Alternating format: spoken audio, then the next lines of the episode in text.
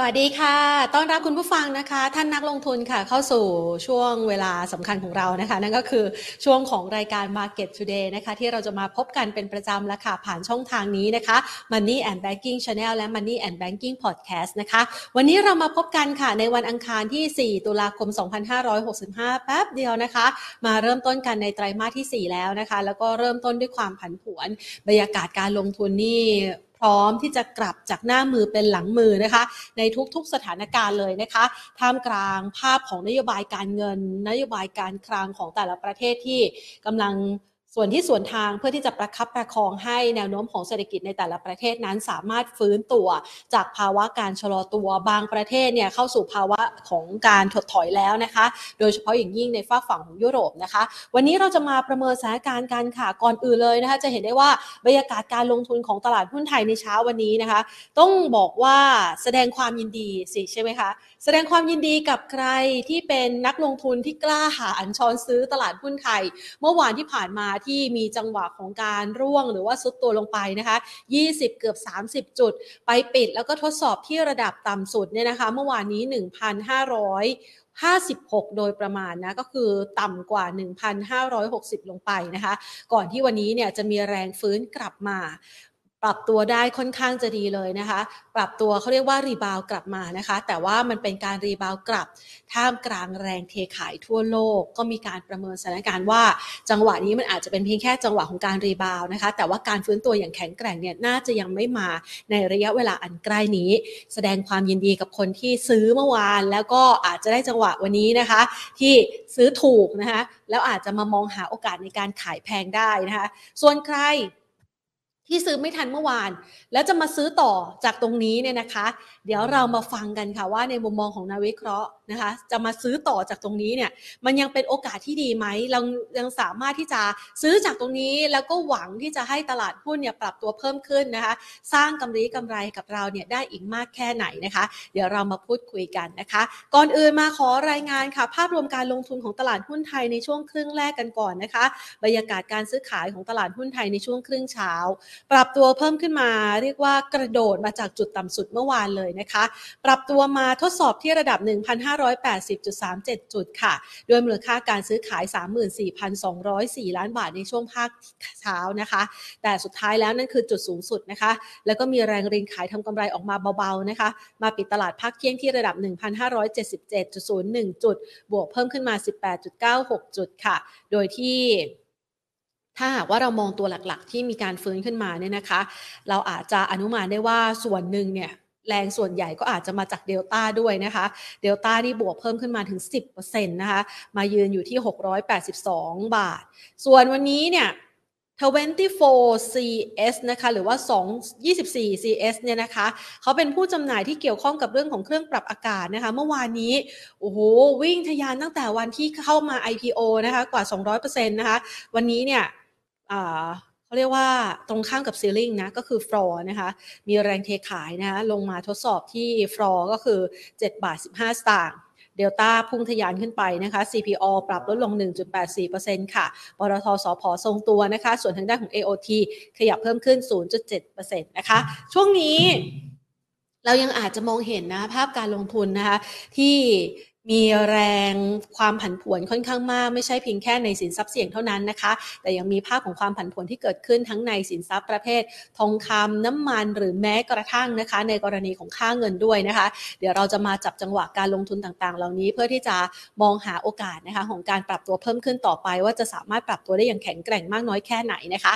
วันนี้ก่อนที่เราจะไปพูดคุยกับทางด้านของนักวิเคราะห์ค่ะ ขอขอบพระคุณนะคะผู้สนับสนุนใจดีของเราค่ะ True 5G คบกับ True ดียิ่งกว่านะคะ และขอขอบคุณธนาคารไทยพาณิชย์ค่ะ ทักทายกันนะคะ คุณผู้ชมคะที่เข้ามารับชมกันนะคะ ในช่วงของบรรยากาศการลงทุนที่ค่อนข้างผันผวนในเวลานี้ ใครยังเป็นผู้รอดชีวิตบ้างนะคะ อาจจะยกไม้ยกมือนะคะมารายงานสถานการณ์การลงทุนกันสักหน่อยนะคะ สวัสดีนะคะ คุณ เอกนรินนะคะ คุณปอม คุณอาจารย์วิชัยนะคะ คุณพีรพงศ์นะคะ คุณอ๋อย คุณลูกเกดคุณจิรกิจนะคะ อาจารย์วิชัยไม่ได้เจอกันนานเลยนะคะ สวัสดีนะคะอ่าแล้วก็ทักทายหลาย ๆ ท่านนะคะ คุณลูกเกดก็ส่งตัวหุ้นมาสอบถามกันแล้วนะคะ เชื่อว่าคุณผู้ชมมีเป้าหมายในการลงทุนนะใครอยากจะได้หุ้นในช่วงจังหวะของการปรับลดลงของดัชนี แล้วก็อยากจะหาโอกาสซื้อนะคะ ในราคาและต้นทุนที่เหมาะสมก็อาจจะส่งตัวหุ้นเข้ามาสอบถามกันได้นะคะ แล้วก็ทักทายเพื่อน ๆ ที่อยู่ใน Facebook Live กันด้วยนะคะเอาละมาพูดคุยกันนะคะ วันนี้กับคุณกรพัฒน์วรเชษฐ์ค่ะผู้อำนวยการฝ่ายวิจัยและบริการการลงทุน จากบริษัทหลักทรัพย์โนมูระพัฒนาสินค่ะ สวัสดีค่ะคุณกรพัฒน์ค่ะครับ สวัสดีครับคุณแพนครับผมค่ะมาวันนี้นี่เมื่อวานกับวันนี้เนี่ยนะคะ เรียกว่าภาพการลงทุนนี่กลับจากหลังหลังมือเป็นหน้ามือไหมเราประเมินสถานการณ์ที่ผันผวนอย่างนี้ให้กับนักลงทุนยังไงดีคะ เริ่มต้นไตรมาสที่สี่ครับ ต้องบอกว่านะครับตลาดหุ้นไทยเนี่ยโอ้ต้องบอกว่าเจอวันแรกของไตรมาสสี่ที่ไม่ค่อยสวยนะครับ ไม่ค่อยสวย เซ็ตนะลงไปสามสิบกว่าจุดนะนะคุณแพนเขาบอกว่าลบลบไปค่อนข้างเยอะเลยนะครับเอ้ยไม่ไม่ได้จะสัญญาณผมดีไหมครับ คุณแพนได้ยินผมชัดไหมค่ะได้ยินชัดเจนโอเคค่ะครับค่ะผม แต่ว่าฝั่งตัวตลาดหุ้นสหรัฐเองเนี่ยเขาเปิดนะครับเขาเปิดวันแรกของไตรมาสสี่เนี่ย สวยงามถูกไหมนะครับเพ ราะว่าเขาบวกขึ้นไปถึง 2.66%นะครับในในวันแรก เป็นภาพที่ที่สวนทางกัน ถามว่ามันเกิดอะไรขึ้นนะครับ ต้องบอกว่าเมื่อวานเนี่ยนะครับถ้าถามว่าประเด็นที่กดดันตลาดหุ้นไทยเนี่ย ผมคิดว่ามันเป็นเรื่องความสับสนด้วย แล้วก็ตลาดยังอยู่ในขาที่มันเริ่มมีการพักฐานลงมานะครับจากความเสี่ยงในเรื่องตัวการดึงสภาพคล่องกลับของนโยบายการเงินของเฟดนี่แหละนะครับ แล้วก็มีประเด็นที่ตลาดเองไม่แน่ใจ คือตลาดซื้อถีบไปแล้วเนี่ยนะครับ เมื่อวานมันมีภาพที่ตลาดเองอาจจะ เข้าใจบางประเด็นผิดนะครับ ผมเรียกว่า miscommunicate แล้วกันนะครับในเรื่องตัว emergency meeting ของเฟดซึ่งจริงไม่ใช่เลยนะครับ ซึ่งเราก็พยายามที่จะชี้แจงนักทุนว่ามันไม่ใช่มันมีการประชุมนะครับนอกรอบตามปกติของคณะกรรมการเฟดไม่ใช่ emergency meeting ของเฟดใช่ครับผม เพราะว่าจริงๆเนี่ยวิธีการดูแบบนี้ง่ายมากครับ ถ้าคุณเห็นมันเป็น emergency meeting เฟดหรือเปล่า คุณต้องไปดูสื่อหลักๆ อย่างตัว Bloomberg CNBC นะครับตัว Reuters หรือว่าการเงินธนาคารเนี่ยนะครับเออคือคือเวลาเรา reference มาก็ก็ต้องเห็นข่าวพวกนี้นะครับเป็นเป็นที่หลักก่อน มันไม่มีเรื่องพวกนี้เลยนะครับมันไม่เป็นไม่ได้ที่จะเกิดจากการที่เออเราไปเห็นการประชุมบางอย่างแล้วเราบอกเอ๊ะอันนี้คือ emergency meeting หรือเปล่า แล้วเรามานั่งคุยกันเองนะครับเป็นไปเป็นไปเป็นเป็นไปไม่ได้นะครับซึ่งไอตัวโมเมนตัมตรงนี้ต้องบอกว่าทำให้ตลาดภาคเช้าค่อนข้างเหวี่ยงแล้วก็ผันผวนนะครับส่วนประเด็นที่เข้ามาเพิ่มเติมก็ เรื่องตัวตลาดเข้าสู่ในโหมดจิตยาลบนะครับ เรื่องตัวสถานการณ์น้ำท่วมก็ทำให้เราอาจจะกังวลเอ๊ะสิเราจะแย่ลงไหมมันมีน้ำท่วมบางพื้นที่ฝนตกค่อนข้างหนักแล้วก็รุนแรงนะครับ แล้วก็อาจจะต่อเนื่องด้วยอีกเรื่องหนึ่งก็สถานการณ์ของตัวเขาเรียกว่าอะไรนะความเสี่ยงต่อการผิดนัดชำระหนี้ของตัว Credit Suisse ใช่ไหมครับอันนี้ก็เป็นอะไรที่กังวลกันเมื่อวานก็เลยตลาดก็ค่อนข้างเหวี่ยง dynamic แล้วก็ผันผวนนิดนึงนะครับ ก็ institution บางที่ก็อาจจะใช้จังหวะในการปรับ position port ไป หุ้นก็ลงมาค่อนข้างแรงนะครับ ส่วนวันนี้เนี่ยจุดที่เราเห็นเป็น key นะครับที่ทำให้ตัวตลาดหุ้นดาวโจนส์เปิดวันแรกเขาโดดเด่นมากก็คือความสิ่งที่ตลาดกังวลหลักๆเนี่ยนะครับมันเริ่มผ่อนคลายออกไปนะครับคือเรื่องแรกเนี่ยตลาดเองพอเห็นเฟดส่งสัญญาณมาแบบนี้นะครับก็กลัวว่าเอ๊ะวงจรดอกเบี้ยขาขึ้นที่มันเร่งเร่งมากๆเนี่ยมันจะไปจบตรงไหนดอทพอตแค่นี้นะครับมันพอหรือยังนะครับหรือว่าดอกเบี้ยมันต้อง ขึ้นต่อเนื่องแล้วก็สูงยาวนานไปถึงสิ้นปี 2023 หรือว่าปี 2024 เลยหรือเปล่า เป็นอะไรที่ตลาดเองกำลังประเมินข้อมูลอยู่นะครับ แล้วบังเอิญนะครับสิ่งที่เฟดเขาอยากได้มันเริ่มมานะครับ ก็คือตัวเลขเศรษฐกิจของสหรัฐเริ่มแผ่วลงนะครับ คือคือชัดเจนนะครับ ถ้าเราฟังในถ้อยแถลงแต่ละรอบหรือว่าการส่งสัญญาณของตัวเจอร์มพาวเวลมีความชัดเจนในรายละเอียดเรื่องหนึ่งว่าเขาไม่ได้สนใจเรื่องโกรธแล้วนะครับ เขาไม่ได้สนใจเรื่องเศรษฐกิจเขายอมรับว่าเศรษฐกิจต้องเจ็บปวดหรือบาดเจ็บไปบ้างนะครับ แต่สิ่งที่เขากลัวมากกว่าคือเงินเฟ้อสูงต่อเนื่องยาวนาน เพราะฉะนั้นสิ่งที่เขาทาก็คือต้องการที่จะกดตัวเลขเงินเฟ้อให้ลงนะครับ กดคาดการเงินเฟ้อของคนนะครับ ที่มองว่าดอกเบี้ยเงินเฟ้อจะสูงยาวเนี่ยครับจะต้องลงมานะครับและสิ่งที่เราต้องเห็นถัดมาคือตัวเลขเศรษฐกิจต้องแย่ลงนะครับแล้วก็เมื่อวานเนี่ย ISM Manufacturing ของสหรัฐเองลดดับลงมานะครับและในเชิงรายละเอียดข้างในเนี่ยมันอิมพลายได้ต่อว่า เดือนหน้าก็ได้จะแย่ต่อ เพราะหนึ่งคือ inventory นะครับบวมขึ้นนะครับสคือคำคำสั่งซื้อใหม่ ทั้งส่งออกนะครับแล้วก็ออเดอร์ทั่วไปไม่มีนะครับหรือว่าอยู่ในจุดที่หดตัวลง อันนี้เป็นจุดที่บ่งชี้ครับว่า รอบของตัวเดือนตุลาคมเองเนี่ยนะครับตลาดจะผ่อนคลายกับความเสี่ยงในเรื่องตัวนโยบายการเงินว่า สิ่งที่ตลาด adjust มาน่าจะเป็นไปตาม guidance นะครับหรือว่าเเป็นไปตามที่เฟดส่งสัญญาณในช่วงก่อนหน้านี้ ว่าดงวงจรดอกเบี้ยขาขึ้น อาจจะไปพีรอบนี้ นะครับที่ประมาณสักไตรมาสหนึ่งปีหน้านะครับอันนี้ก็เลยเป็นรอบที่ตัวการลงทุนเองก็เล่นกับภาพบวกว่าดอกเบี้ยนโยบายอาจจะไม่เร่งตัวมากไปกว่าที่เขาคาดการณ์กันไว้แล้วนะครับเราเห็นอะไรเกิดขึ้นบ้าง dollar index นะครับจาก 114.5ลดระดับลงมาเหลือแถว111 จุด ดอลลาร์เริ่มชะลอการแข็งค่าก็ทำให้ค่าเงินเอเชียโดยรวมก็ชะลอการอ่อนค่าไปโดยปริยาย ก็เป็นจุดที่ทำให้ตัวกระแสเงินเริ่มกลับเข้ามาในภูมิภาคนี้สองสามวันแล้ว เมื่อวานก็เป็นวันแรกที่ foreign เริ่มซื้อหุ้นไทยนะครับ อันที่ 2 ก็คือขาของตัว bond yield สหรัฐที่ขึ้นไปพีคแถว4.1%นะครับโดยประมาณ ก็เป็นตัวที่ imply dot plot รอบนี้ไปเรียบร้อยแล้วนะครับแล้วก็เริ่มลดระดับลงมาต่ำกว่า 3.69%ซึ่งก็เป็นทริกเกอร์พอยต์ว่าถ้าลงต่ำกว่านั้นก็น่าจะเป็นจุดที่บ่งชี้ว่ารอบของการพีครอบนี้ก็เกิดขึ้นแล้วนะครับก็เป็นจุดที่เป็นรอบที่ตัว risk asset จะเริ่มฟื้นตัวครับผม อันนี้ก็คงเป็นภาพหลักๆครับว่าเอ่อเรากำลังจะเล่นกับตัวขา ผมเรียกว่าเป็น bear market rally นะครับ ถ้าผมคาดการไม่ผิดนะเดือนตุลาคมเองเนี่ยเรียกเสร็จโลกอาจจะดีดตัวฟื้นตัวขึ้นมานะครับแล้วเดี๋ยวไปเจอรอยแยกอีกทีหนึ่งพฤศจิกาธันวา กับความเสี่ยงรายประเทศว่าใครเจอสี่ถดถอยนะครับใครที่สี่ไปได้ก็จะเอาเพื่อฟอร์นะครับก็หวังว่าเราจะอยู่ในโหมดนั้นครับผมครับหวังว่าไทยจะอยู่ในโหมดของเศรษฐกิจที่ยังไปได้นะคะที่ที่ยังไปได้ เพราะว่าหลาย ๆ ฝ่ายตอนนี้เนี่ยถ้าหากว่าเรามองนะคะตัวเลขเศรษฐกิจสหรัฐหลัง ๆ ออกมาก็คือ ที่เมื่อสักครู่นี้คุณกรพัฒน์ว่าไว้ก็คือมันเริ่มไปในทิศทางที่เริ่มชะลอแล้วนะคะทำให้นักพอเบาใจเกี่ยวกับทิศทางอัตราดอกเบี้ยได้ แต่ว่าหลาย ๆ ประเทศก็อาจจะกำลังเผชิญกับภาวะถดถอยอย่างหนักอย่างเช่น ยุโรปเองเนี่ยนะคะ แต่ถ้าหากว่าในลักษณะแบบนี้เนี่ยในในกรณีของ bear bear market rally ใช่ไหมคะเราอาจจะ enjoy ได้อยู่ในสักระยะเวลาประมาณเดือนตุลาคมหรือเปล่าคะสามารถชี้วัดได้เลยไหมคะว่า พฤศจิกายนเราน่าจะไปในทิศทางที่ดีขึ้นเอ่อเอาเฉพาะตัวสินทรัพย์เสี่ยงโลกเนี่ยผมว่าตุลาอาจจะมีรอบของการฟื้นตัวนะครับ เพราะว่าในขาตัวสหรัฐตลาดสหรัฐเองก็มันมีการป้อนความเสี่ยงล่วงหน้า ธุรกรรมฝั่งช็อตนะครับของตัว portfolio manager เนี่ยมาค่อนข้างเยอะด้วยนะครับคุณแผนก็เป็นที่มาว่าเออคุณช็อตเยอะ แล้ว ความเสี่ยงต่างๆ มันไม่ได้มากกว่าที่คุณคิดเนี่ยมันก็จะเป็นการ cover version กลับนะครับบางส่วน เพราะฉะนั้นก็อาจจะเป็นจังหวะในการเด้งของตัวตลาดหุ้นดาวโจนได้นะจริงๆ ตามสถิติตุลาคมเนี่ยเป็นตุลาที่ค่อนข้างดีของตลาดอเมริกาแล้วด้วยนะครับ แล้วก็ตุลาตามปกติเนี่ยถ้าเป็นก่อนการเลือกตั้งกลางเทอมของสหรัฐ US midterm election เนี่ยคือ 8 พฤศจิกายนนี้นะครับ ก่อนหนึ่งเดือนก็มักจะขึ้นนะโดยเฉลี่ยก็สัก 4.2%เมื่อวานมาแล้ว 2.6%ถ้าตามค่าเฉลี่ยก็ไปอีกสัก2%ก็เออมันก็พอคาดหวังได้ว่าเออตลาดสหรัฐเองก็อาจจะมีรอบของการฟื้นตัวในในช่วงนี้ไปก่อนนะครับ ส่วนพฤศจิกายนเนี่ยเราจะดีต่อเนื่องไหมเนี่ย ผมต้องบอกว่าผมก็ให้ประเมินแล้วกันนะครับ แต่ว่าตอนเนี้ยถ้าถ้าเป็นภาพที่ผมคิดคือตลาดฟื้นขึ้นมาเนี่ย เราลุ้นให้เราฟื้นขึ้นมาไกลที่สุดเท่าที่จะไกลได้ แล้วการ correct รอบหน้าเองเรายก low ขึ้นอีกอันนี้จะเป็นตัว confirm ว่าตลาดหุ้นไทย จะมีรอบแรลลี่ปลายปีแล้วก็ first half ปีหน้าอย่างที่คิดไว้จริงๆนะครับซึ่งคุณแพรก็จะจำได้แล้วว่าผมเคยเป็นภาพที่มองว่าเอ่อแถวๆหนึ่งห้าหนึ่งเจ็ดเนี่ยน่าจะเป็น bottom out ลุ้นจะเป็น bottom out ได้นะครับแล้วก็ตลาดเองเนี่ยจะเริ่มฟอร์มตัวในช่วงไตรมาสสี่นะครับแล้วก็ปลายปีเริ่มขยับขึ้น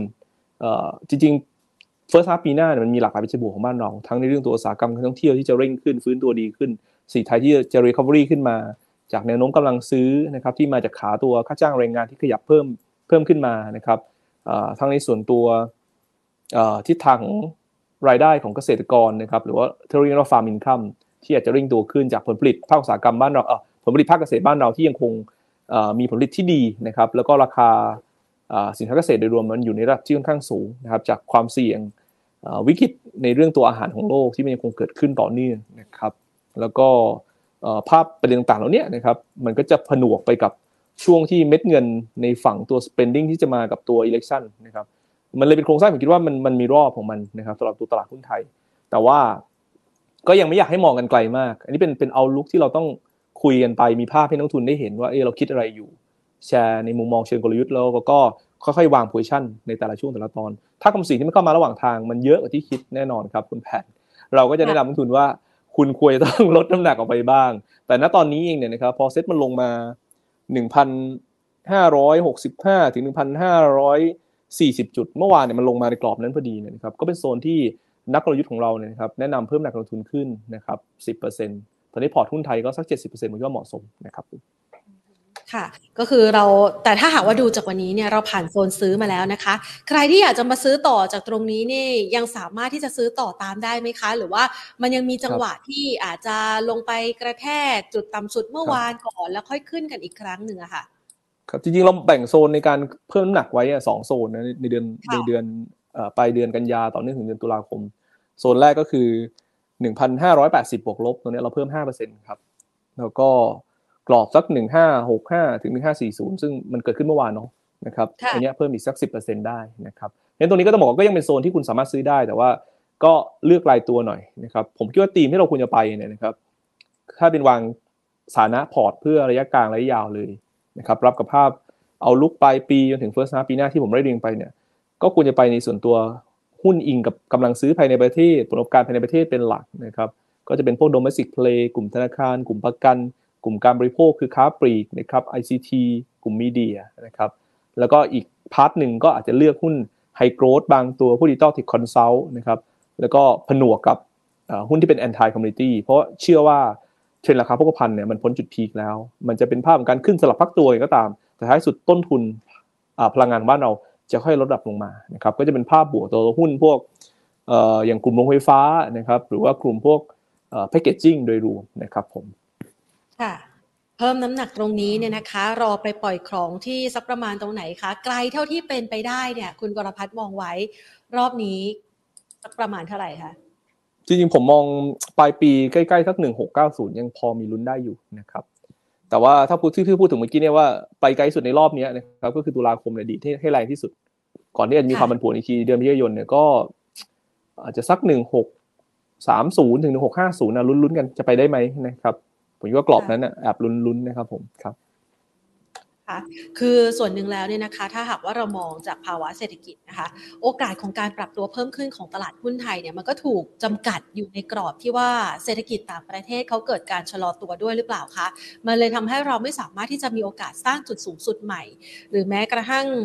ภาพที่อาจจะมีความร้อนแรงคาดหวังจากเศรษฐกิจในประเทศเนี่ยมันก็จะไม่ได้ร้อนแรงมากขนาดที่ สามารถที่จะทำให้ตลาดหุ้นไทยไปได้ไกลๆใช่ไหมคะเรามองอย่างนั้นจริงๆต้องบอกว่าเราเนี่ยเป็นเป็นหนึ่งในตลาดที่รอบนี้ไม่ทำนิวไฮนะครับมันมีที่มาที่ไปว่าทำไมเราไม่ทำนิวไฮนิวไฮนะครับก็คือหนึ่งเราอยู่ในเศรษฐกิจแบบเปิด ที่พึ่งพิงอุตสาหกรรมการท่องเที่ยวเยอะนะครับ แล้วก็เราพึ่งพิงจีนค่อนข้างเยอะนะครับ แล้วปีนี้ต้องบอกว่าเราเนี่ยฟื้นนะครับ จากความคาดหวังว่าจะฟื้นดีกว่านี้ในช่วงแรกนะครับก่อนหน้านี้เราคิดว่าเราจะฟื้นได้ดีกว่านี้นะครับเรามาเจอเรื่องแรงกดดันด้านเงินเฟ้อตั้งแต่ต้นปี cycle ดอกเบี้ยขาขึ้นสหรัฐมาเร็วนะครับก็เป็นที่มาว่าเราอยู่ในโหมดที่ outperform แต่ไม่ได้เป็นภาพของการที่เดินหน้านะครับทำ new high พูดแบบนี้แล้วกันนะครับปีนี้เราไปได้แค่ 1,720 ตัวเลขกลมๆต้นปีนะครับก็เป็นภาพที่คุณแพนก็จะเห็นนะครับว่าเออตลาดหุ้นไทยก็ perform แหละนะครับลงก็ลงน้อยกว่า เวลาขึ้นปีนี้ก็ขึ้นมากกว่า แต่ได้ไม่เต็มเม็ดเต็มหน่วย เพราะเศรษฐกิจเรายังไม่กลับเป็นปกตินะครับส่วนปีหน้าเองเนี่ยมันเป็นปีที่เราเนี่ยควรจะต้องเห็นเศรษฐกิจเราวิ่งขึ้นนะครับแต่ก็วิ่งขึ้นในจุดที่การดึงสภาพคล่องกลับก็ยังเป็นตัวกดดัน แล้วก็ตัวฉุดรั้งเรื่องอุตสาหกรรมส่งออกก็มาอย่างที่คุณแพนพูดจริงนะครับเพราะฉะนั้นก็เลยเป็นที่มาว่าปีหน้าเนี่ยผมก็ไม่ได้มองว่าตลาดหุ้นไทยจะทำ new highนะครับยังไม่ได้มองภาพว่าจะเป็น new high นะครับแต่ก็คิดว่าลุ้นสูงกว่าพันเจ็ดร้อยยี่สิบเนี่ยมีความเป็นไปได้นะนะครับถ้าสิ่งที่เรากำลังคุยกันตอนนี้นะครับ คือวงจรดอกเบี้ยขาขึ้นของเฟดเองเนี่ยนะครับ ที่ dot plot ออกมากับคาดการณ์ตลาดถูกต้องแล้วจริงๆนะครับไอ้ตัวนี้จะเป็นตัว confirm คืออะไร เดี๋ยวไปดู nonfarm payroll วันศุกร์นี้ ถ้าลงหรือว่าแย่ลง อันนี้น่าจะใช่ แล้วเงินเฟ้อวันที่ 13ตุลาคมนะครับ ถ้าเป็นตัวเลขที่แย่กว่าตลาดคาดก็คือเออผมไม่ใช่แย่กว่าตลาดคาดดีกว่าตลาดคาดก็คือลดลงมาอย่างต่อเนื่องนะครับ ก็จะเป็นอะไรที่ confirm ว่าสิ่งที่เราคิดเนี่ยน่าจะถูกแล้วอันนี้คือขา cycle ก่อนนะครับ แล้วเดี๋ยวมาดูอีกขาหนึ่งก็คือจุด improve ของเศรษฐกิจไทยนะครับดีจริงไหมทำได้ไหมนะครับแล้วก็ election rally มาในกรอบที่ตลาดคาดหวัง เราน่าจะมีโอกาสครับแถวๆสักใกล้ๆพันแปดบวกลบ ผมคิดว่ายังแอบแอบลุ้นได้นะครับแต่ผมยังไม่อยากคาดไปไกลมากไงผมก็อยากให้ทุนเองเนี่ยอยู่กับความเป็นจริงค่อยๆดู เพราะว่าหลาย ๆ ครั้งเนี่ยคนชอบให้ผมพยายามคาดการณ์ภาพยาวๆแล้วครับ แล้วก็พยายามที่ยึดกับตัวนั้นนะครับ แล้วส่วนใหญ่ผมก็พยายามที่จะบอก ตัวเลขเป็นกรอบไว้นะครับว่าไอ้ส่วนไหนควรจะซื้อนะครับหลังๆผมพยายามปรับมุมมองในการให้คำแนะนำเชิงกลยุทธ์มากขึ้น คือเมื่อก่อนผมจะบอกไปเลยว่า เรามองตรงนี้นะครับ เป็นจุดเป็นจุดไป ซึ่งหลายๆครั้งมันมีตัวแปรที่เปลี่ยน แล้วนักทุนเองก็ไม่ได้ฟังเราทุกวันนะบางทีก็จะเปลี่ยนไปว่าคุณเดชบอกตัวเลขตรงนู้นไว้แล้วก็จะจดไว้ตลอดเลยนะครับ ในความจริงเนี่ยต้องบอกว่าการประเมินสถานการณ์เนี่ยนะครับผมจะบอกภาพระยะยาวที่เรามองตอนนี้ แล้วก็ค่อยๆรีเช็คถ้ายังอินไลน์ผมยืนยันวิวเดิม ผมไม่คนที่เปลี่ยนวิว ระยะกลางยาวบ่อยนะครับต้องบอกว่าถ้าเกิดใครตามคำแนะนำของเราเนี่ยเราจะให้ภาพระยะยาวเป็นไอเดียสำหรับตัวนักทุนที่เป็นระยะกลางระยะยาวพอสมควรนะครับ และจุดที่เราคิดว่าควรซื้อนะครับควรที่จะต้องเติมน้ำหนักการลงทุนหรือว่ากรณี worst case เราก็จะทำไว้ให้นะครับแต่บางครั้งให้กรณี worst case ไปทุกคนก็จะเดี๋ยวฉันจะไปรอ worst case บางทีมันไม่มาอันนี้มาแล้วก็ไม่ได้ซื้อกันนะครับเออบางทีเป็นการทำสมมติฐานให้ดูว่ากรณีแย่บางทีคุณต้องพยายามแยกให้ออกว่าเออ เบสมุมมองหลักคือตรงไหนนะครับอะไรคือดีกว่าที่คิด อะไรคือแย่ที่คิดนะครับเป็นไอเดียไว้นะแต่ว่าในภาพรวมผมคิดว่า เราน่าจะมีลุ้นเนี่ยนะครับ เพราะว่าผมก็ต้องบอกว่าผมคิดว่าสถานะตัวตลาดหุ้นสหรัฐเองเนี่ยรอบนี้ก็ extreme เหมือนกัน extreme ในขาที่การ hedge position short เนี่ยนะครับสมมติว่า trigger ที่ผมพูดไปนะครับ เมื่อวันศุกร์นี้นะครับ วันที่23ตุลาคมมันเป็นอย่างที่ผมคิดจริงๆ ไอ้การ cover position กับมันแรงนะครับ คุณคุณแพนมันคงไม่ใช่ขึ้นไปแค่ค่าเฉลี่ย4%เนี่ยมันอาจจะเด้งถึงระดับ 7%เลยก็ได้นะ เราเคยเห็นมาแล้วนะตลาดหุ้นสหรัฐเองเนี่ยเป็นตลาดที่ dynamicแล้วอย่าลืมว่าในขา investment ตอนนี้มันเร็วนะครับถ้าความเสี่ยงมาเร็วตลาดก็ลงเร็วแรงเร็วได้เหมือนกันนะครับแต่ว่าถ้าเกิดตลาดเองมีจุดกลับจุด turning point มานะครับด้วยอนุพันธ์ทางการเงินที่มันมีเครื่องมือเยอะนะครับในขณะนี้ต้องบอกว่ามันเพิ่มน่าซื้อให้กับ มุมมองของการลงทุนได้ได้ได้สูงเหมือนกันนะครับเลเวอเรจบางตัวมันเอ่อสิบเท่านะครับบางตัวมันสองเท่าสามเท่า มันเพิ่ม purchasing power ได้นะครับก็เป็นอะไรที่ค่อยๆตามดูแล้วกันนะครับแต่ถ้าเป็นภาพที่เราคิดก็คิดว่าเดือนนี้เป็นเดือนที่เดี๋ยวลุ้นฟื้นตัวไปก่อนนะครับครับค่ะ คือถ้ามองดีเกินไปนะคะ บางคนก็ไม่ขายทำกำไรเลยนะคะ อาจจะเสียโอกาสจังหวะนั้นไปนะแต่ถ้าหากว่ามองร้ายเกินไป บางคนก็ไม่กล้าซื้อเลยนะคะ นั่งทับมือจนกระทั่งเสียโอกาสในการซื้อของดีไปนะคะ แต่ว่าถ้ามองตอนตอนนี้เนี่ยคือเรามองปัจจัยที่เปลี่ยนแปลงไปตามสถานการณ์ละแต่ถ้ายังไม่ได้มองในจุดแย่ที่สุดค่ะ เมื่อสักครู่นี้คุณกรพัฒน์มองไว้ว่าอะถ้ามันดีนะคะตัวเลขการจ้างงานลด เงินเฟ้อชะลอ อันนี้ถือว่าดีนะคะ แต่ถ้าหากว่ามันแย่ล่ะคะ เงินเฟ้อยังเร่ง หรือแม้กระทั่งตัวเลขจ้างงานก็ยังแข็งแกร่ง แนวโน้มมันจะเป็นยังไงคะ ครับก็ถ้าอัตราการจ้างงานยังแข็งแรงมากๆนะครับแล้วตัวเลขเงินเฟ้อเนี่ยดีดตัวสูงขึ้นอีกนะครับในเดือนนี้อันนี้จะเป็นจุดที่ตลาดเองจะเปราะบางมากๆนะครับผมคิดว่าเซ็ตไทยอาจจะมา test low ได้เลยนะครับ แต่ว่าผมให้โอกาสในการเกิดตรงนั้นไม่เยอะมากนะครับ ไม่เยอะมาก อาจจะมาสัก 20%นะครับ ก็หมายความว่ามุมมองหลักๆผม 80%คิดว่าเดือนนี้เราไม่น่าจะลงมา test low ครับผมครับ แสดงว่าเราเริ่มเห็นสัญญาณตัวเลขเศรษฐกิจต่างๆ ในพัฒนาการที่ดูดีมากยิ่งขึ้นนะคะ นักลงทุนก็ลองจับตาดูปัจจัยต่างๆ เหล่านี้นะคะ ถ้าเปลี่ยนไปตามนี้ก็แสดงว่าแนวโน้มของตลาดหุ้นไทยมีพัฒนาการที่ดีขึ้นนะคะ ทั้งตัวเลขเรื่องของนอนฟาร์ม ทั้งเรื่องของเงินเฟ้อนะคะ เรามาเจาะกันต่อนะคะ คุณกรพัฒน์อย่างที่เมื่อสักครู่นี้ให้ไว้นะคะ หุ้นที่มันสามารถจะมาเก็บในช่วงนี้ได้ ไม่ทำให้นักลงทุนเจ็บตัวเนี่ยนะคะ ก็ให้มาหลากหลายกลุ่มเลยทีเดียว แต่ถ้าจะให้ไฮไลท์ลงไป ในตัวที่ย่อลงมาที่ระดับราคาณปัจจุบันนี้แล้วดูน่าซื้อน่าสะสมน่าเรียกว่าตามกลยุทธ์ของเราเลย buy on weakness เนี่ยนะคะ มันมีตัวไหนที่พอจะเป็นไฮไลท์อยู่บ้างคะครับในส่วนตัวกลุ่มธนาคารนี่เนี่ยผมคิดว่าแบงก์พาณิชย์ขนาดใหญ่นะครับอย่างแบงก์กรุงเทพถือว่าค่อนข้างน่าสนใจนะครับอีกตัวหนึ่งคือ SCB สองนี้เป็น 2 ตัวหลักครับ ที่เรามีการ preview earning ว่ากำไรเองน่าจะเติบโตได้เยือนเยียนะครับ ในส่วนเยนเยแล้วก็คิวนคิวนะครับคือโตทั้งทั้งสองขานะครับ ทั้งเทียบไตรมาสแล้วก็เทียบในส่วนตัวรายปีด้วยนะครับในส่วนตัว BBL เองเนี่ยนะครับ ต้องบอกว่าภาพที่เรามองไว้นะครับก็คือฐานกำไรนะครับในไตรมาสสามนะครับเขาน่าจะเติบโตนะครับได้อยู่ที่ระดับประมาณสักนะครับขอดูตัวเลขนิดหนึ่งนะครับ BBL นะครับ ฐานกำไรนะครับน่าจะโตได้อยู่ประมาณสักเก้าเปอร์เซ็นต์นะครับเยียนเยียคิวคิวนะครับแล้วก็สิ่งที่เราเห็นในเชิงโครงสร้างอย่างหนึ่งก็คือตัว BBL เนี่ยช่วงเดือนสิงหาคมสินเชื่อเนี่ยโตกว่า4%นะครับต้องบอกว่าเป็นตัวที่โตเร่งกว่าอุตสาหกรรมโดยรวมนะครับก็ถือว่าเป็นภาพที่ค่อนข้างจะออกมาในโทนบวก แล้วก็ในขางตัวนิมนะครับหรือว่า net interest margin เองเนี่ยก็มีสัญญาณที่ดีนะครับดีกว่าที่ คาดคิดไว้ด้วยนะครับต้องบอกว่าในไตรมาสสามในจริง ๆ ดอกเบี้ยของตัวธนาคารพาณิชย์ยังไม่ได้ขยับขึ้นเลยนะครับดอกเบี้ยเงินกู้เนี่ย แต่ว่าเห็นตัวนิมที่มันเพิ่มขึ้นได้ก็ต้องบอกว่าเป็นภาพที่ค่อนข้างบวกสำหรับตัว BBL นะครับ ตัวนี้ระวางมูลค่าพื้นฐานไว้ที่ร้อยเจ็ดสิบห้านะครับ ก็สั้นๆก็ดูร้อยสาสิบเจ็ดนะครับ กับบริเร้อยสี่สิบก่อนนะครับสองแนวนี้ถ้าเบรกได้ก็ จะเป็นแพทเทิร์นขึ้นระยะกลางของตัว BBL ที่เกิดขึ้นอีกรอบหนึ่งนะครับส่วน SCB นะครับก็เป็นตัวที่เราชอบเหมือนกันนะครับก็จะโตเอ่อ Q&Q ได้หน่อยๆเยือนเยโตเยอะหน่อยนะครับก็ดูกรอบการดิดตัวบริเวณร้อยสี่นะครับกับร้อยสิบก่อนนะครับขอให้นับร้อยหกกับร้อยสิบก่อนนะครับในระดับที่หนึ่งร้อยสองมูลค่าพื้นฐานเนี่ยอยู่ที่ร้อยห้าสิบห้านะครับอันนี้ก็เป็นตัวธนาคารพาณิชย์เพราะว่าถ้ามา domestic play นะครับแล้ว กลุ่มธนาคารเราไม่ลงทุนเนี่ยก็คงคงไม่ใช่นะครับธนาคารต้อง outperform ถ้าตลาดจะฟื้นรอบนี้ต้องมีธนาคารนะครับรับกับสีไทยที่เริ่มฟื้นตัวนะครับ ส่วนกลุ่มถัดมาอีกกลุ่มหนึ่งเป็นกลุ่มพวก ผมเรียกว่าอะไรอะเอ่อ anti community นะครับ anti community เนี่ยผมชอบอยู่ 2 ตัวด้วยกันโรงไฟฟ้าก็จะเป็น GPSC ครับ แล้วก็ในขาของตัว แพคเกจจิ้งเนี่ยชอบตัว SCG Packaging นะครับทั้งสองตัวก็อยู่ในโซนล่างหมดเลยนะครับเราเริ่มเห็นตัวราคาแก๊สในยุโรปเนี่ยลดลงต่อเนื่องแล้วนะครับนั่นหมายความว่าความเสี่ยงความกดดันของตัวรัสเซียยูเครนไม่ได้เข้มงวดมากกว่าที่เป็นอยู่ ราคาแก๊สโลกก็ลงนะครับก็จะเป็นตัวที่ช่วย support เชิงบวกนะครับต่อตัวหุ้น GPSC นะครับเช่นเดียวกับตัว SCG Packaging เองเนี่ยก็ชัดเจนเหมือนกันว่าราคาถ่านหินเริ่มลดระดับลงมาแล้วนะครับถ้าหลุด 400 ก็หลุด neckline นะครับก็ชัดเจนว่า ราคาถ่านหินก็ลดระดับลงมานะครับเพราะฉะนั้นภาพแบบนี้นะครับในกลุ่มที่โดนแรงกดดันด้านต้นทุนมาตั้งแต่ต้นปีก็น่าจะเป็นภาพที่ e a r n i n g ค่อยๆดีขึ้น ในไตรมาสสามระดับหนึ่ง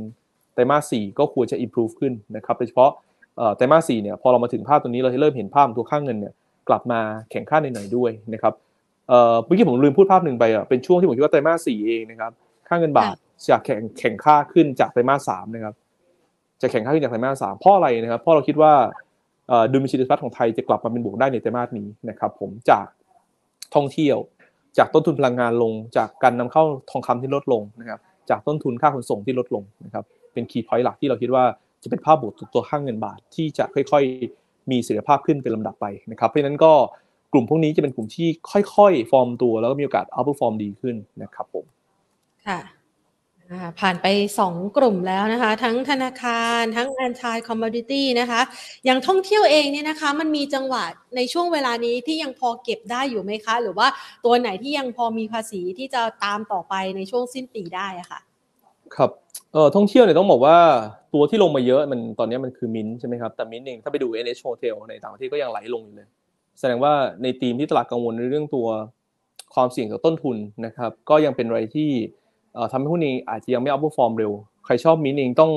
ซื้อถือระดับประมาณสักผมคิดต้อง 6 เดือนถึง 9 เดือนขึ้นไปอะผมคิดว่าภาพนี้นะ แต่คุณก็ต้องยอมรับอย่างหนึ่งว่าอาจจะไม่ outperform เร็วยกเว้นรัสเซียยูเครน clear MINT จะดีดเร็วมากเลยนะครับแต่ว่าตอนนี้ flow เงินนะครับมันสวิตช์ออกมาเล่นกับตัวโรงแรมหรือว่าตัวธุรกิจภาคบริการที่มันโฟกัสกับรายได้ในประเทศเป็นหลัก มันเลยเป็นที่มาว่า CENTEL เองเนี่ยถูก re-rate ตัว target price ขึ้นต่อเนื่องนะครับหุ้นอย่างตัวเอราวันนะครับซึ่งเป็นโรงแรมแบบ pure play ของเราเนี่ยก็มีวอร์ชันที่ตลาดเองให้สูงขึ้นเรื่อยๆนะครับเป็นพรีเมียมก็คงต้องโฟกัสพวกนี้ครับถ้าจะเลือกโรงแรมจริง ๆ นะครับผมนอกเหนือจากนี้แล้วยังพอมีหุ้นในกลุ่มไหนที่น่าสนใจในมุมมองของคุณกรพัฒน์อีกบ้างคะก็จะเป็นการบริโภคนะบริโภคเนี่ยลองโฟกัสที่ค้าปลีกอย่างตัว BJC นะครับกับตัว CRC เป็น 2 ตัวหลักที่เราคิดว่า ไตรมาสสี่คุณจะเห็น e a r n i n g สองตัวนี้ improve ขึ้นอย่างมีนัยสำคัญนะครับ ก็ถือว่าเป็นตัวที่ค่อนข้างมีความน่าสนใจนะครับผม ค่ะอ่าก็ให้เป็นไฮไลท์เอาไว้นะคะสำหรับคุณผู้ชมเองที่อยากจะเลือกการลงทุนในช่วงเวลานี้นะคะ ตัวหลักๆก็มีประมาณนี้ใช่ไหมคะครับก็จะประมาณนี้ครับ นอกนั้นก็จะเป็นตัวกลุ่มประกันนะครับ ก็จะเป็นไทยไลฟ์นะครับที่เราแนะนซื้อลงทุนในช่วงไตรมาส4นะครับ แล้วก็ถ้าเป็นพวก high growth ก็จะเป็นพวกดิจิตอลเทคคอนซัลท์อย่างตัว b a r r y 8นะครับที่อาจจะเป็น leader ของตัว theme digital tech consult นะครับตัวนี้เราก็มองการเติบโตในช่วง 3 ปีข้างหน้านะครับ average เนี่ย63ถึง65%นะครับ CAGR น่าจะสามารถทำได้นะครับแล้วก็มูลค่าพื้นฐานเราวางไว้ที่ 100 บาทนะครับก็เป็นตัวที่เป็น top pick หลักๆในไตรมาส4นะที่ผมนำมาแชร์กันครับผม อะก็ให้ไว้นะคะ เพื่อคุณผู้ชมจะได้ไปเลือกศึกษากันนะคะ ก่อนที่จะเข้าไปที่คำถามที่คุณผู้ชมส่งมาทางบ้านเนี่ยนะคะ เมื่อสักครู่นี้ในช่วงต้นรายการเนี่ยคุณกรพัฒน์พูดถึงตัว Credit Suisse นะคะ ซึ่งถือว่ามีภาพของแรงกดดันอย่างต่อเนื่องนะ ทั้งปัญหาเรื่องของการฟอกเงินนะคะ แล้วก็เรื่องของการไปมีเอี่ยวกับเรื่องของคดีต่างๆ ในช่วงระยะเวลาที่ผ่านมานะคะ จนกระทั่งทำให้ณปัจจุบันนี้เนี่ยเรื่องของ เครดิตสวิตเนี่ยกลายเป็นอีกประเด็นหนึ่งที่ทั่วโลกจับตา มันจะกลายเป็นวิกฤตการเงินที่น่าจับตา หรือว่าลุกลามไปถึงขั้นนั้น ในวิกฤตการเงินโลกเลยหรือเปล่าคะในมุมมองของเออคือต้องบอกว่าเป็นอะไรที่เราต้องตามดูนะครับ พูดอย่างนี้แล้วกัน เป็นอะไรที่ต้องตามดูนะครับเอ่อก่อนที่เขาจะเปลี่ยนตัวทีมบริหารใหม่นะครับ ภาพหนึ่งที่เราเจอก็คือตลอดปี 2021 ที่ผ่านมาเนี่ยนะครับ การลงทุนของเขาเองค่อนข้างจะน่าผิดหวังนะครับ ไปลงทุนนะครับกับพวก Green Seal นะครับ Insolvency ก็ loss นะครับ loss ต้องบอกว่าเสียหายนะครับ แล้วก็อีกอันนึงก็คือตัว a c h i c o s นะครับก็ไปลงทุนด้วยก็เสียหายนะครับ คือผลขาดทุนไปลงทุนพวกกึ่งกึ่งสตาร์ทอัพอะไรกันพูดแบบนี้นะครับ หลายๆตัวก็ให้ return ไม่ดีหรือว่าก็ก็ fail นะครับปิดหวังไป ก็ทำให้ตัวฐานะการเงินเขาเนี่ยดูแย่ลงนะครับ ช่วงที่ผ่านมาเนี่ยก็ต้องบอกว่าแนวโน้มผลประกอบการของตัว Credit Suisse เองมีแนวโน้มที่แย่ลงมาเรื่อยๆนะครับอันนี้ก็คงเป็นภาพที่เราอาจจะต้องมอนิเตอร์แล้วจับตาดูนะครับ แต่คำถามมันคือตรงนี้ครับว่า รอบนี้มันจะมีความเชื่อมโยงผูกพันไปจนถึงจุดที่เป็นวิกฤตเศรษฐกิจโลกนะครับ จากตัวสถาบันการเงินไหมนะครับเหมือนรอบตัว Lehman Brothers จุดที่คล้ายก่อนแล้วกันนะครับจุดที่คล้ายก่อนแล้วกันเอ่อ credit default swap นะครับของตัว Credit Suisse ตอนนี้ขึ้นมาที่เลเวลประมาณสัก 260-270 basis point นะครับ เป็นระดับสูงใกล้เคียงกับปี 2009 นะครับ คุณแพนต้องบอกว่าเป็นเลเวลเดียวกันเลยนะครับ แต่ว่ามันจุดที่ต่างคือเรื่องหนึ่งนะครับอันนี้คือเขาเขากลับมาที่ปี 2009 แล้วนะนั่นหมายความว่าตัวเขาเองมีความเสี่ยงเลเวลเดียวปี 2009 นะครับ ซึ่งตอนนั้นเขาไม่ล้มถูกไหมครับ ตอนนั้นเขาไม่ล้มนะ เออ แต่เขามีความเสี่ยงเดียวเลเวลเดียว 2009 แล้ว ที่ตลาดมองนะครับแต่ว่าความเสี่ยงที่เป็นระบบนะครับก็คือสถาบันการเงินทั่วไปเนี่ยโครงสร้าง credit default swap เร่งตัวในเลเวลใกล้ๆกันแบบนี้ไหมนะครับถ้าคุณไปดู Morgan Stanley นะครับคุณไปดูตัว JP Morgan นะครับคุณไปดูตัว UBS นะครับคุณไปดูสถาบันการเงินอื่นเนี่ยยังไม่กลับมาหนึ่งในสามของปี 2009 นะครับคุณแพนยังไม่กลับมาหนึ่งในสามนั่นหมายความว่าอะไรครับ นั่นหมายความว่าโครงสร้างตัวสถาบันเงินก็เป็นไปตามภาวะเศรษฐกิจโดยรวมนะครับ ก็คือมีความเสี่ยงเพิ่มขึ้น แต่หลาย ๆ โครงสร้างยังไม่ได้ใกล้เคียงนะครับกับรอบนั้นนะครับซึ่งรอบนั้นเนี่ยมันพาเรทขึ้นมาหมดเลยหลายคนจะเห็นว่าตอนนั้นเนี่ย JP Morgan มีคริสรีฟอร์ซอฟถ้าผมจำไม่ผิดนะพันกว่าเร่งมาก แต่เขาก็เสียหายนะแต่ว่าเขาก็ไม่ได้ไม่ได้ไม่ได้ประสบปัญหานะครับขนาดนี้นะครับหรือว่าตัวอย่างพวกเอ่อ UBS เองเนี่ยคริสวอฟสูงกว่าตัวนี้เกือบเท่าตัวนะครับหรือว่าตัว Morgan Stanley ก็เหมือนกันนะครับก็สูงกว่าตัวนี้ สองสามเท่าตัวนะครับ ตอนนั้นก็สะท้อนว่าตอนนี้เนี่ย เราคงต้องตีไปเป็นที่ปัจจัยเฉพาะตัวอยู่นะครับ แล้วก็ในแง่ตัวพาร์นี่ของตัวเครดิตสวิตเองก็ต้องไปดูนะครับว่าเขาจะสามารถบริหารจัดการได้มากน้อยแค่ไหนนะครับ แล้วก็จะฟื้นฟูจัดการได้ไหมซึ่งเขาก็มีกระบวนการในการปรับโครงสร้างอยู่นะครับ เพราะฉะนั้นเป็นอะไรที่เราไม่มองข้ามแล้วกันพูดแบบนี้ไม่มองข้าม แต่ว่าจะนำไปสู่วิกฤตโลกไหมยังไม่ได้ให้น้ำหนัก ขนาดนั้นนะครับ โอกาสยังมีไม่เยอะมาก แต่ค่อย ๆ ตามดูนะครับ แล้วก็จริงๆแล้วนักกลยุทธ์ของเรานะครับคุณสุวัสด์เองก็มีการไปดูโครงสร้างการเงินเพิ่มเติมนะครับ ก็ไปดูพวกสินทรัพย์ที่สามารถแปลเปลี่ยนเป็นเงินสดได้เร็วนะครับ คุณแพนนะครับ มัน cover พารานี่ไหมก็ต้องบอกว่ามัน cover นะครับ cover ก็คือมีเพียงพอนั่นเองนะครับ ก็หมายความว่าณจุดปัจจุบันเองอย่าจะไม่ต้องกังวลมากขนาดนั้นนะครับ ซึ่ง เอ่อถ้า risk ตรงนี้มันแรงมากกว่านี้นะครับมันจะ react มาในตลาดหุ้นสหรัฐนี่แหละนะครับซึ่งเราจะเห็นภาพเลยว่ากลุ่มสถาบันการเงิน ถ้ามันมีโครงสร้างที่พันกัน มันจะต้องลงนะครับแบบเร่งตัวให้กัน credit default swap ต้องเร่งตัวขึ้นมาพร้อมๆกันกว่านี้ ตอนนี้ยังเป็นจุดที่เราอาจจะบอกได้เหมือนกันนะครับว่าเออถ้ามันเป็นจุดเริ่มต้นของวิกฤตอะอาจจะบอกได้เหมือนกันว่านี่เป็นแค่จุดเริ่มต้นให้ให้เราย้ำว่าเอ๊ะมันเป็นจุดที่เราต้องเตือนตัวเองแล้วนะว่าเอ๊ะมันเริ่มมีริสอะไรบางอย่างเกิดขึ้นนะครับ แต่ว่ามันยังไม่ได้ใกล้เคียงกับรอบที่มันมีความเสี่ยงที่มาทั้งโครงสร้างนะครับเหมือนปี 2008 2008 ต้องบอกว่าความยากก็คือ ตัว CDO นะนะครับตอนนั้นเนี่ยซึ่งเป็นนวัตกรรมทางการเงินที่เรามาถือไข่กันเนี่ย เราไม่รู้ว่าขอบเขตในการถือครองมันเยอะมากน้อยแค่ไหนนะครับ มันก็เลยเป็นความเสี่ยงที่มันค่อย ๆ มาเห็นว่าอ้าวที่นั่นก็ถือครองแอสเซทนี้อยู่นี่ที่นั่นก็ถืออยู่นี่นะครับ แล้วก็ค่อยๆ เสียหายไปตามๆกัน มันก็เลยเกิดภาพแพนิคนะครับครับผมแล้วก็รอบนั้นเองตลาดเองยังไม่รู้จัก QE นะครับต้องบอกไว้ก่อน ก่อนนั้นตลาดยังไม่รู้จัก QE นะครับคือเรื่องพวกนี้มันคือเรื่องสภาพคล่องนะครับ เรื่องสภาพคล่อง แต่ตอนนี้ตลาดรู้จัก QE นะครับ ก็ต้องบอกว่ามันเป็นทั้งข้อดีและข้อเสียนะครับ การรู้จัก QE ก็คือบางครั้งทำให้เราเนี่ย เกิดความมั่นใจโอเวอร์เรียกมากเกินไปว่าเฮ้ยมันน่าจะสามารถ เขาเรียกรักษาหายได้ด้วยสภาพคล่องที่เติมเข้ามานะครับ แต่บางครั้งเนี่ยนะครับ QE อาจจะไม่ใช่คำตอบในวิธีการเงินรอบต่อไปก็ได้นะครับเพราะฉะนั้นเราก็ต้องดูนะครับแบบค่อยเป็นค่อยไป แต่ทั้งนี้ทั้งนั้นเนี่ยภาพที่กำลังทำมาทั้งหมดเนี่ยนะครับผู้หนุนนโยบายการเงินกำลังมาในขาที่ใช้นโยบายการเงินตึงตัว เพื่อที่จะมีรูมพอเศรษฐกิจมันเริ่มถดถอยที่เขาต้องการเนี่ยเขากลับมากระตุ้นสีด้วยนโยบายการเงินผ่อนคลายเขาก็กำลังจะทำแบบไซเคิลเดิมๆอยู่นะครับนี่คือสิ่งที่ เฟดทำให้เราเห็นอยู่ในตอนนี้ครับผม เพราะฉะนั้นมันต้องแลกมากับตัวเลขสิทธิ์ของพวกเขาเองที่แย่ลงครับผม ค่ะก็อาจจะเป็นอีกหนึ่งปัจจัยเสี่ยงนะคะ ที่รอติดตามกันด้วยนะคะสำหรับนักลงทุนนะคะงั้นมาขอถามคำถามค่ะ คุณกรพัฒน์คะจากคุณผู้ชมทางบ้านนะคะ ที่ส่งเข้ามานะคะ มีหลากหลายตัวที่ดูน่าสนใจนะคะโดยเฉพาะอย่างยิ่งเอาเริ่มต้นกันประเดิมตัวแรกเลยนะคะ นี่เกี่ยวกับสินค้าอุปโภคบริโภคโดยแท้ CPO ค่ะ ถามหลายครั้งไม่เคยขึ้นสักครั้งเลยนะคะ เรามองยังไงบ้างคะครับเอ่อ CPO เนี่ยหลายคนต้องบอกว่าเห็นภาพนี้ต้องต้องรู้สึกว่าแปลกนะครับ เพราะว่าหุ้นค้าปลีกอื่นเริ่มฟื้นตัว CPO เนี่ยมาร์กโลนะครับพอหลุด 58 เนี่ยโครงสร้างในรวมดูแย่มากนะครับ ดูแย่มากเราต้องกลับมานั่งดูว่า เขากำลังกังวลเรื่องอะไร ซึ่งผมคิดว่าถ้ามองในเรื่องตัวเฉพาะผลประกอบการเนี่ยอาจจะไม่ใช่แล้วนะครับเพราะฉะนั้นตลาดเองเนี่ยอาจจะไม่แน่ใจในเรื่องตัว โครงสร้างการเงินมากกว่านะครับ เวลาที่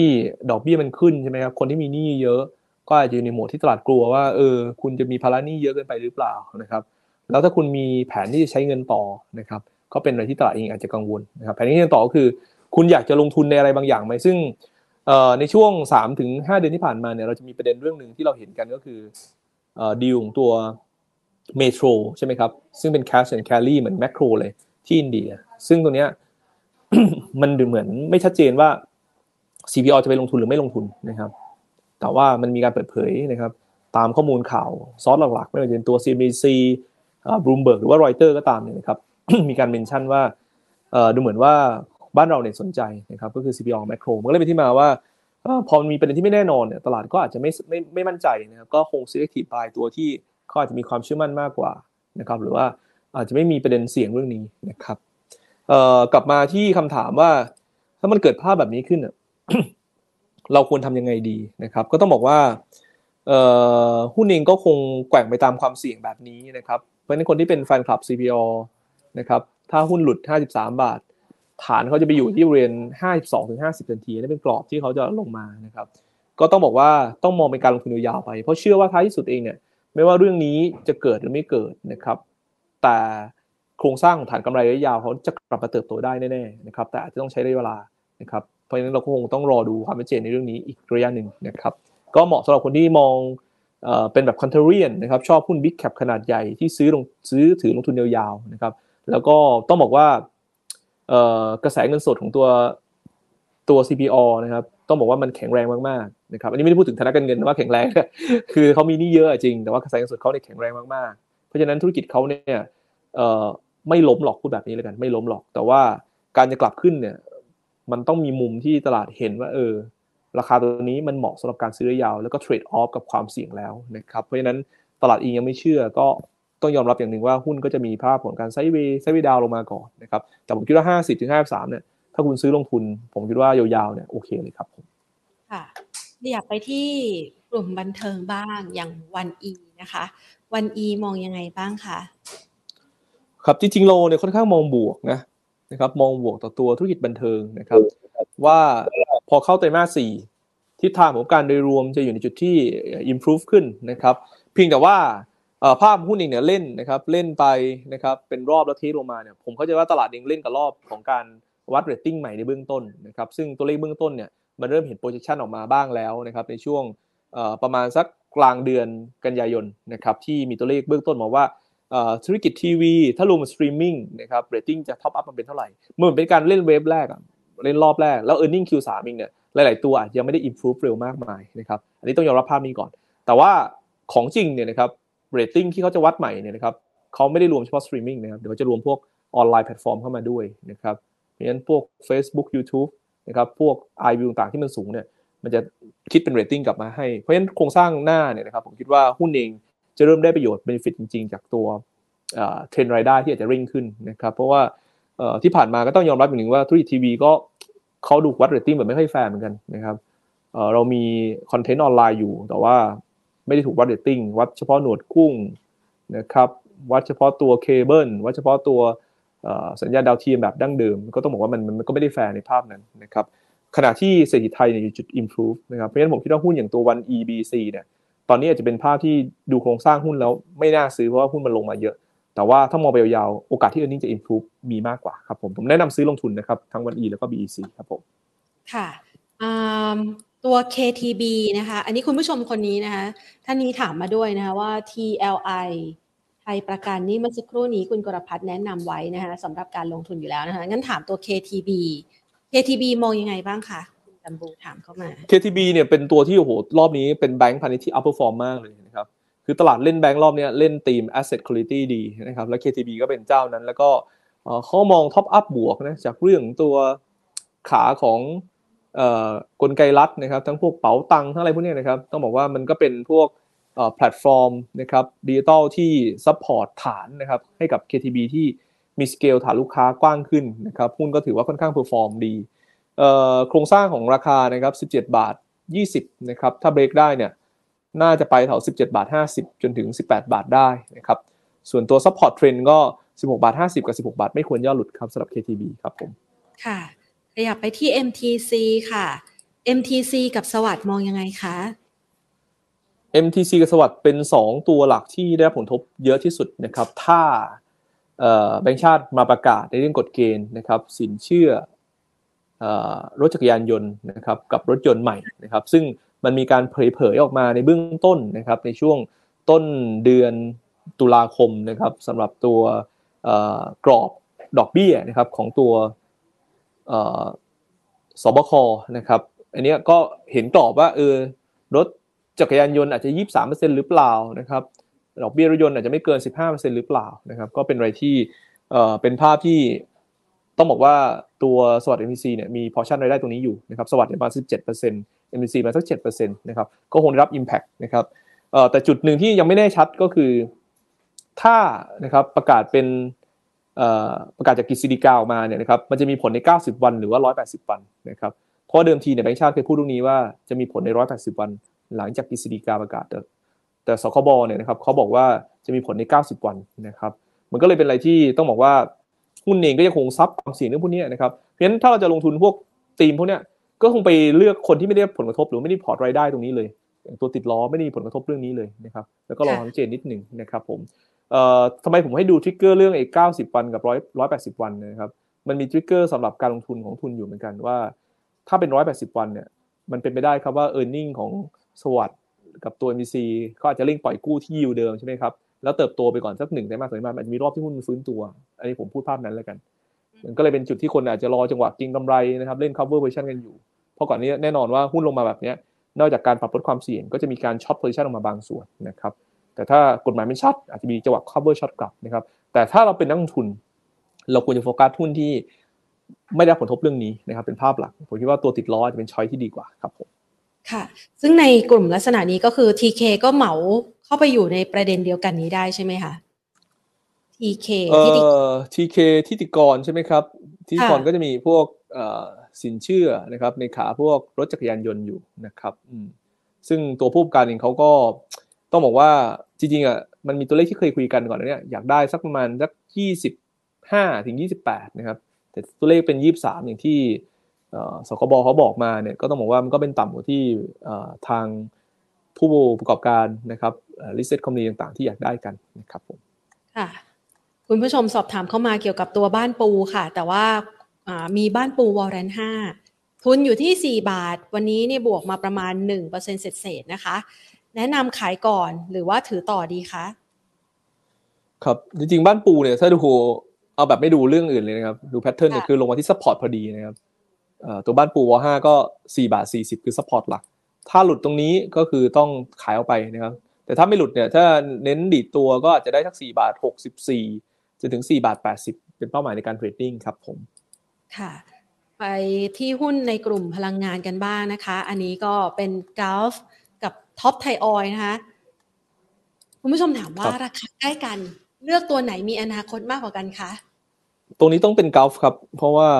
เอ่อไทยออยเนี่ยคือกลุ่มโรงกันเนี่ยฐานกำไรอาจจะพีคไปแล้วในช่วงไตรมาสสองนะครับไตรมาสสามเนี่ยขั้นก่นเฉลี่ยอยู่ที่ประมาณสักต่อตัวนะครับ แต่แต่ละตัวอาจจะไม่เท่ากัน5นะครับจนถึง8นะครับจากไตรมาสก่อนเนี่ยสิกว่านะครับแล้วพอเข้าไตรมาสสี่เนี่ยอาจจะลงมาเหลือสัก2ถึง3นะครับเพราะฉะนั้นเออร์เน็งเองเนี่ยต้องบอกว่าส่วนใหญ่พ้นจุดพีคไปแล้วนะครับเพราะฉะนั้นก็โดยภาพรวม เราเล่นกับคนที่มีฐานกำไรที่จะเติบโตดีกว่านะครับพี่ว่ากอล์ฟน่าจะน่าสนใจมากกว่าครับผมค่ะตัว EA ค่ะ EA มองยังไงบ้างคะพอรับได้หรือเปล่า EA นี่ต้องเป็นคนที่เชื่อในเรื่องตีม EV นะครับว่าน่าจะเกิดแล้วก็ EV ecosystem ของไทยก็จะมีการ develop แบบค่อยเป็นค่อยไปนะครับและนโยบายช่วงต่อไปภาครัฐก็จะต้องออกมานะครับ support กระแสพวก EV มากขึ้นนะครับ ถ้าถ้าเราเชื่อในภาพนั้นนี่นะครับ เราจะยอมรับได้เรื่องหนึ่งว่า มันจะมีจุดที่ฐานกำไรเองเนี่ยมันจะสะดุดนะครับจากตัวโปรเจกต์ renewable เดิมที่อาจจะหมดไปนะครับ พวกพลังงานลมอะไรต่างๆนะครับ แต่ว่ารายได้พวก EV เนี่ยมันยังเข้ามาจริงมันริ่งตัวนะครับ การเติบโตของฐานรายได้ EV เขาเนี่ยสูง แต่มันอาจจะยังไม่ได้เป็นจุดที่มา cover นะครับ พวก renewable ได้นั่นเองนะครับ อันนี้อันนี้เลยเป็นจุดที่ผมก็เลยคิดว่าถ้าคุณจะเล่นกับทีม เอ่อ EV ecosystem เนี่ยนะครับจริงๆเนี่ยผมชอบ GPSC มากกว่านะครับแต่ EA ก็ได้กระแสทีมนี้เหมือนกันครับผมแนวรับนะครับก็บริเวณ 85 กับ 83 บาท 25 ไม่ควรย่อหลุดนะครับด้านบนก็ดูที่ 92 ก่อนครับผม BTS ค่ะ มองยังไงคะ BTS นะครับ BTS ก็ยังเป็นภาพของการไซด์เวย์ไซด์ดาวลงมาต่อเนื่องนะครับ ก็ระยะสั้นยังไม่ได้มีคาตาลิสต์หนุนนะครับ ก็ใครชอบธีมพวก r e p e n i n g แล้วก็เน้นพวกกลุ่มรถไฟฟ้าเนี่ยตอนนี้ BM เด่นกว่านะครับ ก็เน้นที่ BM ก่อนแนวรับแถว8บาท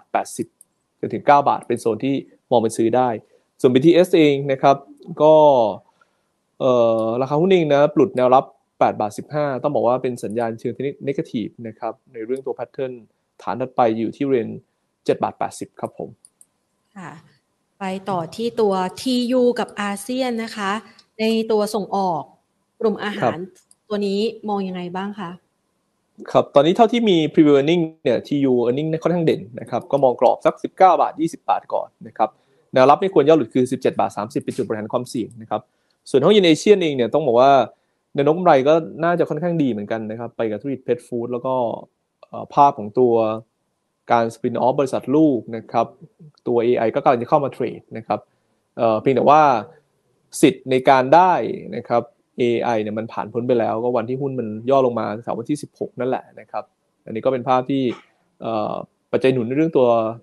บริษัทลูกเนี่ยมันผ่านพ้นไปนะครับแต่เล่นกับตัว e a r n i n g นะครับโครงสร้างของเขาที่จะได้ประโยชน์จาก one-time gain นะครับจากการ spin-off บริษัทลูกออกมาก็ดูกรอบก่อนแล้วกัน 19 บาท 30 กับ 20 บาทนะครับกรอบนั้นก่อนครับผม ค่ะซูเปอร์ไฟฟ้าตัวเล็กนะคะ ติดอยู่ที่74สตางค์แนะนำยังไงดีครับ ครับซูเปอร์จริง ๆ หลุด70บาทนะครับ ต้องบอกว่าเป็นการหลุด neckline ที่ดูไม่ค่อยดีนะครับไม่ค่อยดีนะครับในแง่ตัว pattern ซึ่งถ้าดู pattern ยาวๆประกอบหน่อยนะครับ ก็ถ้าหลุดบริเวณที่มันหลุดไปแล้วนะครับบริเวณ70เนี่ย ก็จะมี support ไปลึกเหมือนกันนะครับแถว 66ถึง60 ตังค์นะครับตัวนี้ผมคิดว่าไม่มี catalyst นะครับเราก็อาจสวิตช์ไปตัวอื่นดีกว่า เพราะตอนนี้เลเวลนี้ตลาดมันมีหลายตัวที่มี upside มากกว่าครับผมค่ะ นั้นไปตัวต่อไปนะคะ สบายกับ BRR สบายนี่เคยบินฉิวไปแล้วนะคะ แล้วก็ลงมาแล้วใช่ไหมคะ ครับ ตอนนี้ก็เป็นรอบที่เป็นแนวโน้มขาลงนะครับ สบายเนี่ยเล่นเล่นต่ำกว่าเส้นค่าเฉลี่ย 200 อย่างต่อเนื่องนะครับระยะที่หลุดเรน 21 ลงมานะครับ ก็ยังคงต้องค้นหาฐานอยู่นะครับ คือแพทเทิร์นนี้ถ้ายังไม่มียังไม่เอานะครับสำหรับตัวสบายนะครับ ส่วนตัว BRR นะครับเอ่อจริง pattern ยังเป็นขึ้นอยู่นะครับระยะกลางเองเนี่ยแนวรับ 8 บาท 7 บาท 20 ต้องอยู่นะครับ ถ้าอยู่ตรงนั้นก็คือยังเป็นขึ้นต่อครับผม ก็ถ้าดูตอนนี้กระแสตีมพวกคาร์บอนเครดิตผมคิดว่า BR อาจจะดูย่อซื้อน่าสนใจกว่า แล้วก็ผลประกอบการพวกกลุ่มน้ำตาลในช่วง first half ปีหน้ายังน่าจะดีอยู่ครับผม ค่ะ ขออีกสักสี่ตัวนะคะ SCC ปูนซีเมนต์ไทย ลงทุนระยะยาวได้ไหมคะ ครับ SCC เนี่ยนะครับหุ้นที่ย่อลงมาแรงๆ ก็เป็นเพราะการ preview earning ไตรมาสสามที่โดยส่วนใหญ่ consensus มองไม่ค่อยดีนะครับแต่บริเวณ320 บวกลบนะครับจนถึงฐาน 312 บาท เป็นโซนซื้อลงทุนที่ดีมากๆครับซื้อลงทุนยาวๆได้ แต่ว่าอย่าเพิ่งคาดหวังว่าระยะสั้นหุ้นจะ perform ได้เร็วครับผมค่ะ ขยับไปต่อที่ตัว BLA นะคะ BLA ปัจจัยอะไรคะทำให้หลุดลงมาที่ 32 มากองอยู่ตรงนี้ค่ะ ครับกลุ่มประกันบ้านเราเนี่ยก็ต้องบอกว่าเล่นเป็นรอบกับตัว bond yield นะครับซึ่งพอ bond yield สหรัฐ peak เขาก็เล่นเทกันแต่จริงๆแล้ว benefit หลักคือยิวภายในประเทศนะครับยิวในประเทศยังสูง และอยู่ในระดับที่ขยับขึ้นต่อเนื่องอยู่เอ่อจริงๆสามสองบาทบวกลบก็น่าซื้อนะครับสำหรับตัวตัว BLA แต่ถามว่าราคาตรงเนี้ยอัพไซด์ เทียบกับดาวไซด์แล้วก็โอกาสผมยังคิดว่าตัว TLI เนี่ยมันมีโครงสร้างที่น่าสนใจมากกว่า แล้วมีเรื่องหนึ่ง TLI เนี่ยเรื่องตัว global index นะครับที่อาจจะลุ้นได้ในช่วงพฤศจิกาจนถึงเดือนธันวาคม ซึ่งถ้าเข้าเนี่ยต้องบอกว่ามันจะเป็นเป้าของตัว institution อีกรอบหนึ่งเลยนะครับผมค่ะสตาร์ค่ะ มองยังไงบ้างราคาลงมา 5%แต่เงินไหลเข้า 36 ล้าน สปาร์กนะครับก็ต้องบอกว่าหุ้นเองก็ยังพยายามที่จะค้นหาฐานนะครับเวลาเจอแบบนี้เราต้องมาดูก่อนว่าเอ๊ฐานอยู่ตรงไหนนะครับจะรีบผลีผลามไปรีบซื้อไม่ได้นะครับก็ support นะครับอยู่ที่3บาท60นะครับกับบริเวณ3บาท70 ดูตรงนี้นะครับอยู่หรือเปล่านะครับดูดูสกัดสร้าง pattern ก่อน ยังไม่ต้องรีบเข้าไปครับผมค่ะ ตัวสุดท้ายนะคะ ศุภาลัยมองยังไงบ้างคะครับศุภาลัยเนี่ยต้องบอกช่วงหลังก็ คล้ายๆนะครับกับตัว AP นะครับพอช่วงพฤษภาคมต้นมา หุ้นก็เล่นต่ำกว่าเทรนด์นะครับเป็นขาปรับขึ้นมาทันทีนะครับเพราะว่าโดน structure ในเรื่องตัวต้นทุนที่กดดันอย่างต่อเนื่องแหละนะครับเอ่อจริงๆ มันเป็น yield play ได้นะครับ ทั้ง AP ทั้งศุภาลัยนะครับ pattern โดยรวมอาจจะดูอ่อนแอกว่าแลนด์เฮาส์หน่อย แต่ว่าถ้ามองซื้อยาวๆหน่อยนะครับก็ถือว่าเป็น 2 ตัวที่ถ้า property sector จะกลับมาเนี่ยสองตัวนี้ก็จะกลับมาด้วยนะครับก็ เน้นซื้อลงทุนแล้วกัน ศุภาลัย กับตัว AP ครับผม ค่ะ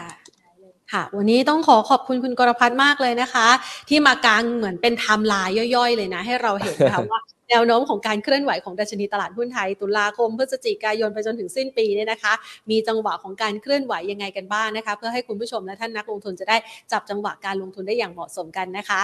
วันนี้ขอบพระคุณมากนะคะ สวัสดีครับ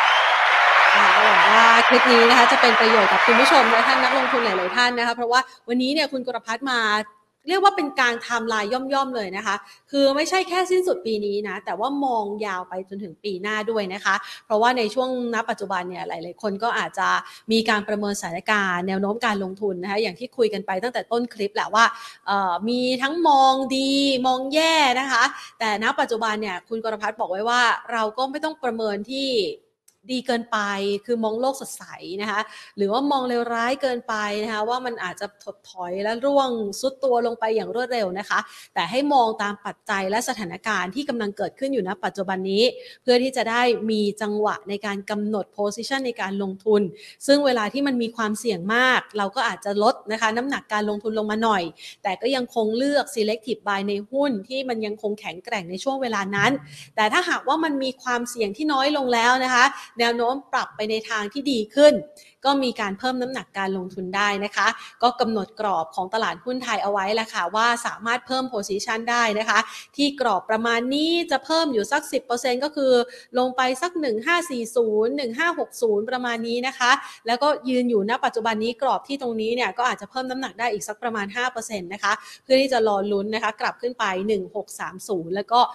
1690 สิ้นปี 1630 เนี่ยอาจจะอยู่ในกรอบเดือนตุลาคมนะคะ แล้วเดือนตุลาคมเนี่ยยังมีอีกหลากหลายปัจจัยให้เฝ้าติดตามนะคะ อย่างที่คุณกรพัฒน์ให้ไว้ก็คือรอดูตัวเลขเงินเฟ้อแล้วก็ตัวเลขการจ้างงานที่สะท้อนถึงความแข็งแกร่งของเศรษฐกิจสหรัฐ และ 2 ตัวเลขนี้นะคะ หรือว่า 2 ปัจจัยนี้เนี่ยจะเป็นตัวกำหนดแนวโน้มอัตราดอกเบี้ยนโยบายของสหรัฐนั่นเองค่ะ แล้วมันก็จะเป็นตัวที่ทำให้เกิด turning point นะคะจริงๆแล้วมันต้องบอกว่า ช่วงระยะเวลาที่ผ่านมาเนี่ยนะคะ ค่าเงินดอลลาร์สหรัฐเนี่ยมันทำทิศทางการขยับแข็งค่าอย่างต่อเนื่อง คือถ้ามองจากความต้องการทั่วโลกเลยนะคะ คุณผู้ชมน่าจะเห็นนะคะ ภาพของเงินดอลลาร์เนี่ยมันมีความต้องการสูงขึ้นสูงขึ้นเรื่อยๆเรื่อยๆนะคะ จนกระทั่งมันดันให้เงินดอลลาร์แข็งค่าอย่างต่อเนื่อง แต่ว่ามาณปัจจุบันเนี่ยมันก็ต้องมีคนที่หาโอกาสในการทำกำไรค่าเงินดอลลาร์เหมือนกันนะคะ ดังนั้นเขาก็จะมีการขายทำกำไร เจอจังหวะในช่วงเวลานี้แหละท่ามกลางธนาคารกลางต่างๆ ทั่วโลกนะคะที่เริ่มเข้ามาแทรกแซงค่าเงินของเขา โดยขายดอลลาร์ออกมานะคะเพื่อสร้างเสถียรภาพให้กับค่าเงินของตนเอง มันก็เลยเป็นภาพหนึ่งที่ทำให้เกิด turning point นะคะช่วงเวลานี้ในการกลับทิศกลับทางของสินทรัพย์หลาย ๆ สินทรัพย์ ซึ่งคุณผู้ชมก็สามารถใช้ไอ้ตัวปัจจัยเหล่านี้แหละค่ะมากำหนดนะคะรอบระยะเวลาการลงทุนในสินทรัพย์ที่มีการอ้างอิงตามปัจจัยนั้น ๆ ได้นะคะ เพียงแต่ว่าความผันผวน อาจจะเหมาะสำหรับนักลงทุนที่มีความเชี่ยวชาญแล้วก็สามารถประเมินสถานการณ์ได้อย่างแม่นยำนะคะ ก็ลองมาจับจังหวะการลงทุนกันดูค่ะ ทุกโอกาสนะคะ เกิดขึ้นได้เสมอแล้วค่ะ ถ้าหากว่าเรามีข้อมูลนะคะ และกลยุทธ์การลงทุนที่เหมาะสมตามสถานการณ์นะคะ หวังว่าคลิปนี้จะเป็นประโยชน์กับท่านนักลงทุนนะคะ แล้วเรามาพบกันใหม่วันพรุ่งนี้ วันนี้ลาไปก่อนสวัสดีค่ะ